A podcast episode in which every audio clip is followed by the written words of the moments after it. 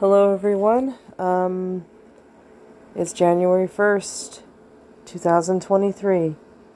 And um, I deleted an episode that I had done last year announcing my, uh, my sister podcast that no longer exists on Anchor.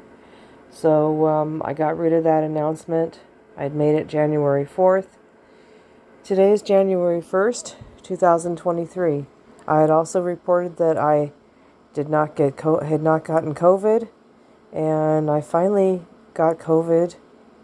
Um, I don't know what strain I got, but it gave me a very dreadful stuffy nose, and I'm still getting over a cough.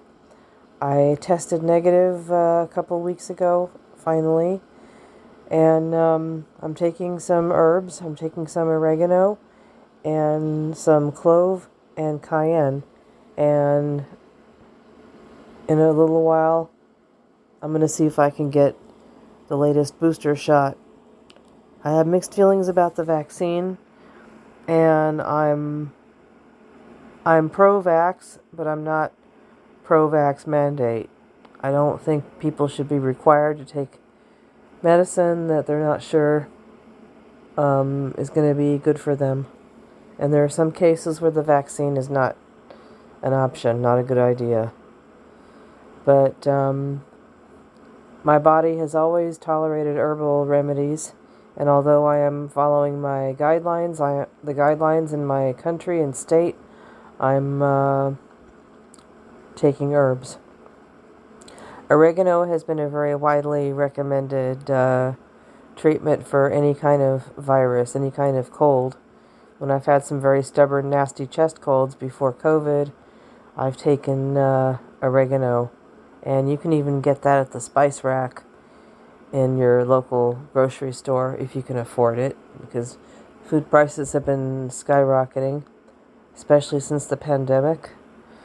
Um, I'm not sure where where this is going health wise. Um, I don't know if I'm to need to uh, check in with a doctor. Uh, there's a risk that I may be re quarantined if I test positive again. But I've been uh, very draggy. I've been tired. Uh, we've been having a rainstorm, and every time we have rainstorms, my sinuses go crazy because the humidity sharply changes.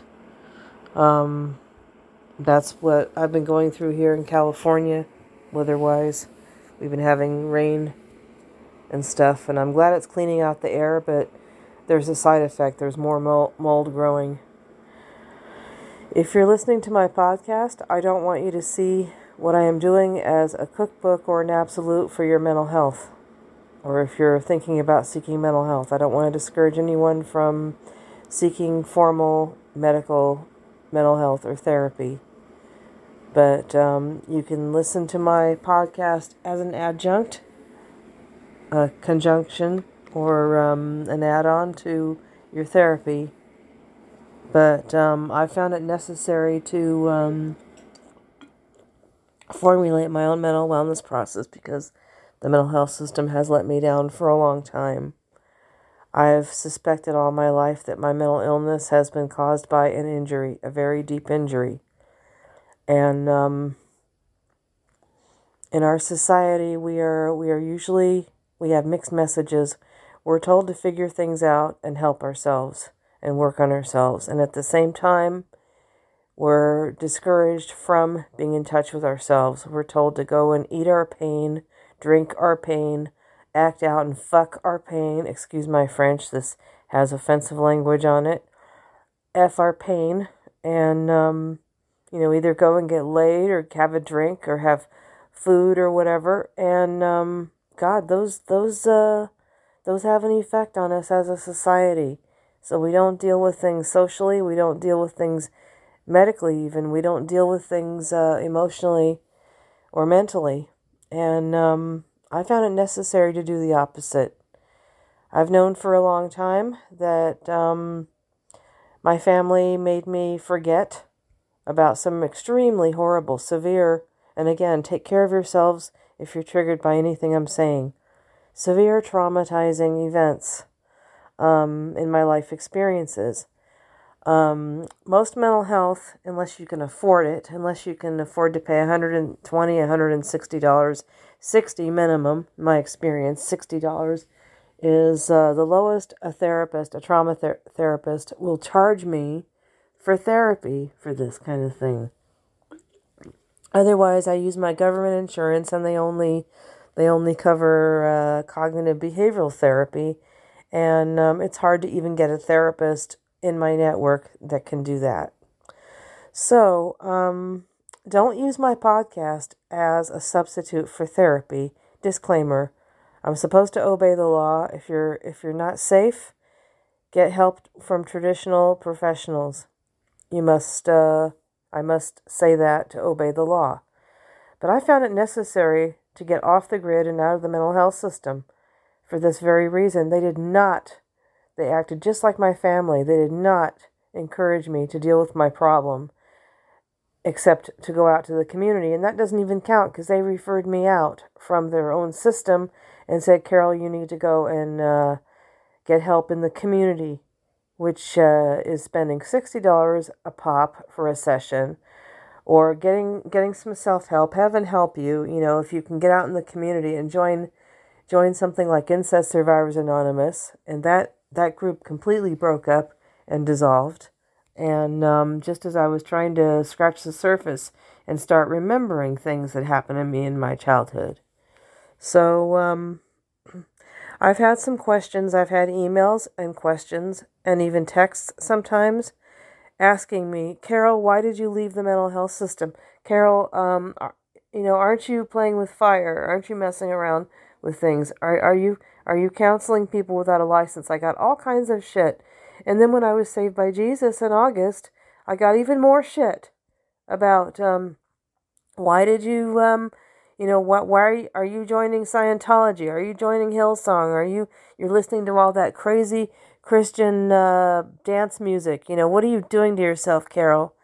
And essentially, I felt that what they were saying to me was, was I'm scared that there's another person, you know, going crazy and and doing woo woo and doing foo foo with their mental health and and encouraging everybody to go woo woo and foo foo with their mental health and not not get you know get help or therapy or whatever when when they should. You know, they're they're dangerous to themselves or dangerous to everybody else. I will tell you, excuse me for being intense, I will tell you what put me in quicker danger. And again, my experience, I'm not I'm not discourage you from not having mental health. I will tell you what put me in more severe danger than anything else in the world. Being in that mental health system and dealing and having to uh, forget again what happened, having to act like it didn't happen, having to sit sit between you know, I'll give you an example. In group therapy, sitting between two tattooed, my experience, two tattooed criminal types that, that like to uh, sprawl in their chairs and so that their knees are leaning against my knees in group therapy. I get triggered. I get triggered big time. Ladies and gentlemen, if you can re- relate to this, raise your hand. I'm being forced in situations. And, and then they're gaslighting me and saying, We're not forcing you in any situations, Carol, but if you don't like how our system works, you can leave. Well, tuh, duh. Yeah, I leave and I go home, and I'm free to have another nervous breakdown all by myself without any support from from them, from from therapy and then uh, individual therapy. Oh, uh, come in and did, did you learn your uh, cognitive behavioral exercises? Oh, oh, if you didn't learn them by now, um, or if they're not working, you need to uh, you need to leave because your five sessions are up. Blah blah blah blah blah. Your five sessions are up.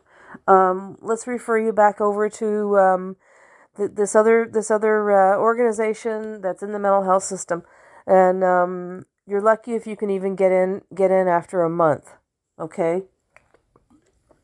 So the month is up and I get in and my therapist my therapist goes, uh, I'm sorry I can't see you. Um, something came up. Um, let, let's book a session for two weeks after two weeks. So that is the kind of BS I go through.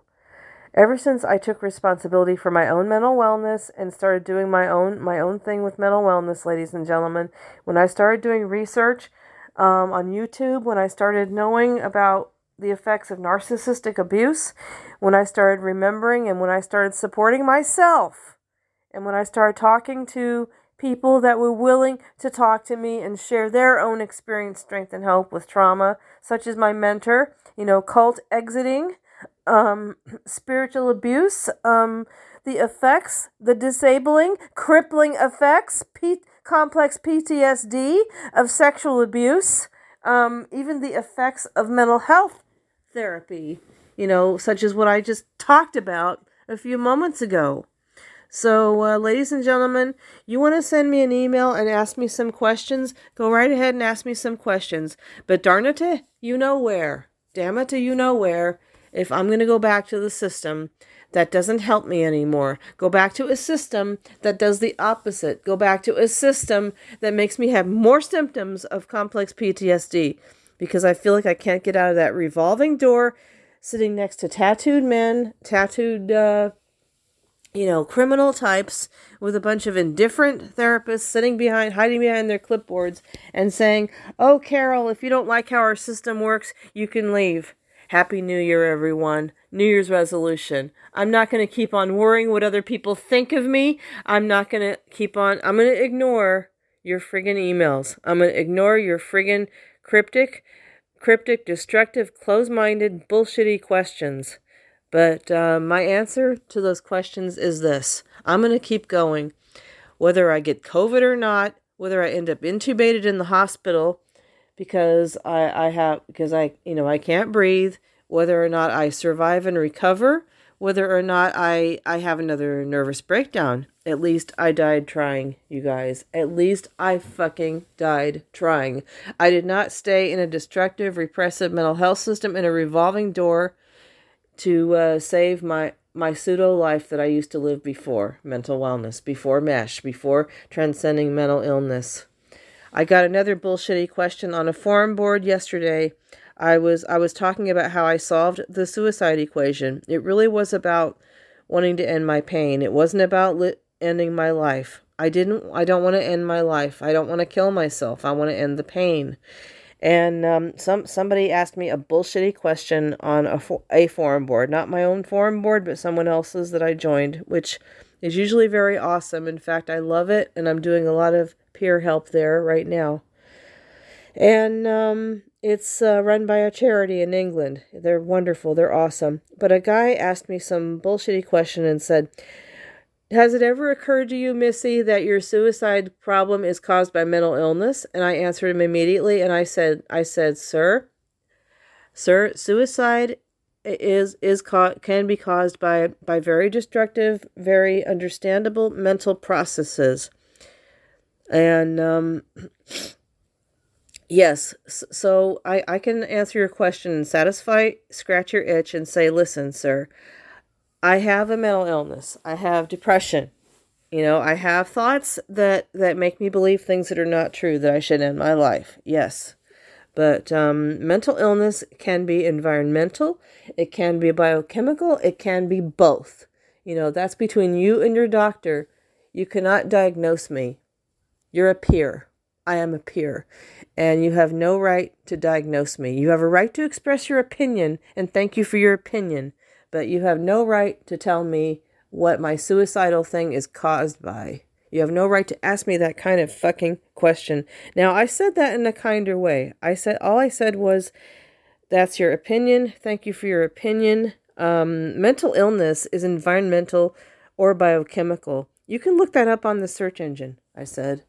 So, uh, Happy New Year, everyone. New Year's resolution. I'm not going to buy it anymore. Thank you.